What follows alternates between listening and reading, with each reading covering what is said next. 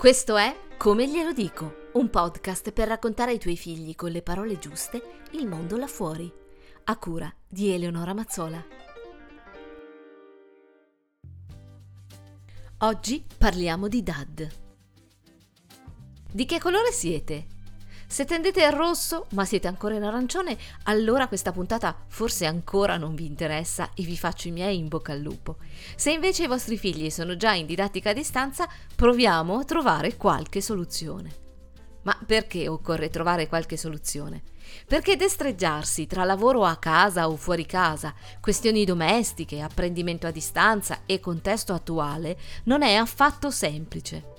Diciamolo chiaramente, la pressione è crescente e il clima generale è esasperante. In aggiunta a questo, da un giorno all'altro occorre reinventarsi di nuovo la propria quotidianità e convivere con il numero crescente di responsabilità alle quali siamo chiamati.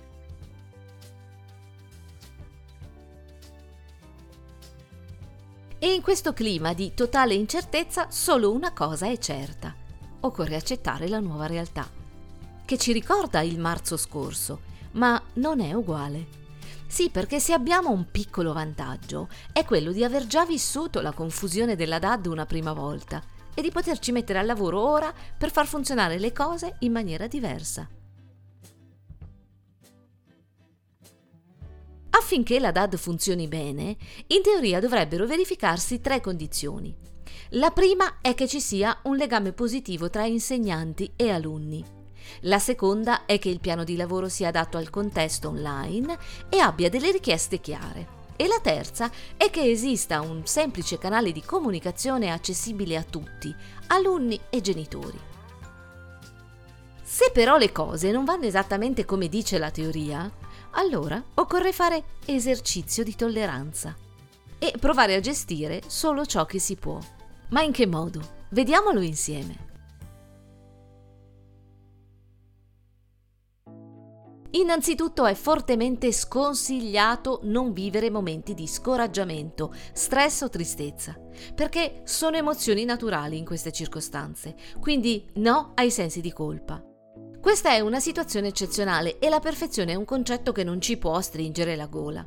Sì, invece, ai momenti in cui far scendere la pressione, prendendosi cura di sé, leggendo, guardando una serie, facendo meditazione o semplicemente prendersi qualche momento di pausa, facendo due passi da soli magari.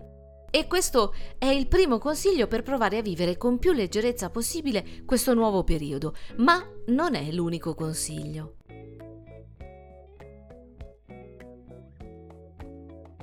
È fondamentale ricordarsi anche che la DAD è apprendimento a distanza, non insegnamento a casa. E c'è una bella differenza perché implica che non occorre sostituirsi agli insegnanti.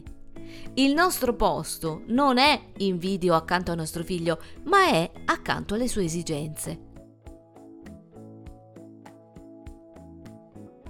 L'autonomia e la responsabilità sono fondamentali insieme ad una quota di fiducia che è necessario dare ai nostri figli. Con la DAD, infatti, l'idea è quella di stare in ascolto dei bisogni e di stare meno nella tentazione del controllo. Gli orari in cui accedere alle lezioni, i materiali da avere con sé, i compiti da inviare, per esempio, sono cose che cadono sotto la responsabilità di nostro figlio. Ci si può rendere disponibili per fare una scansione, per controllare la connessione, ma non per esercitare un controllo totale. È frustrante e impossibile per noi e iper demotivante per lui. La DAD offre a questo punto un altro piccolo vantaggio. I compiti da fare e poi inviare sono un'abilità che si aggiunge a quelle già acquisite. È qui che possiamo essere utili. Ricordiamo ai nostri figli che ogni cosa che fanno senza il nostro aiuto è un piccolo passo avanti per diventare grandi.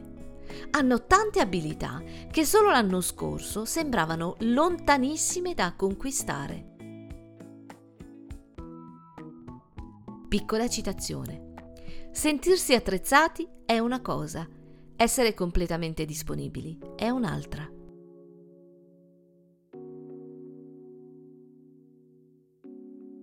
occorre ricordarlo ancora una volta. Ogni bambino è unico e impara in maniera differente. Se non ha capito qualcosa, occorre insegnargli a chiedere una spiegazione. È lui che deve chiedere alle maestre, non noi. È la sua mente che elaborerà i concetti, non la nostra.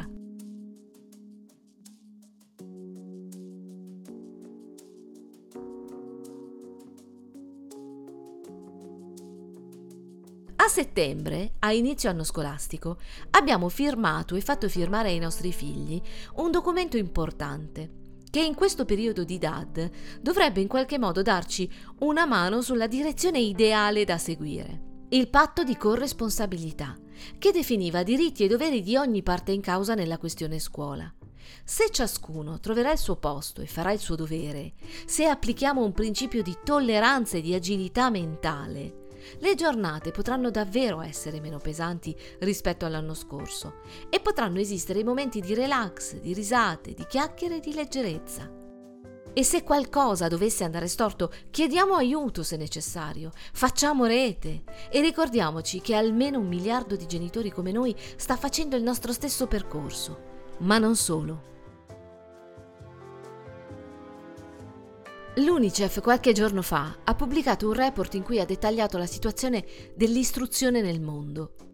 Oltre al report ha realizzato un appello video in cui ci appare un'aula di classe gigante con 168 scrivanie vuote e 168 zaini inutilizzati, a rappresentare 168 milioni di bambini con scuole completamente chiuse per quasi un anno.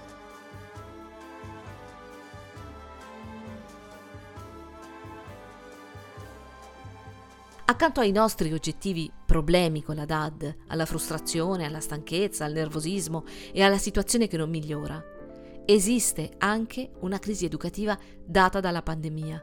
E ogni giorno che passa, quei 168 milioni di bambini restano sempre più indietro e pagano il prezzo più alto.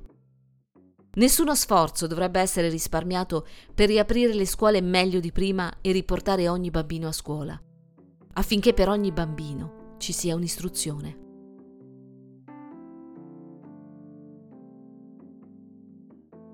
Piccola citazione.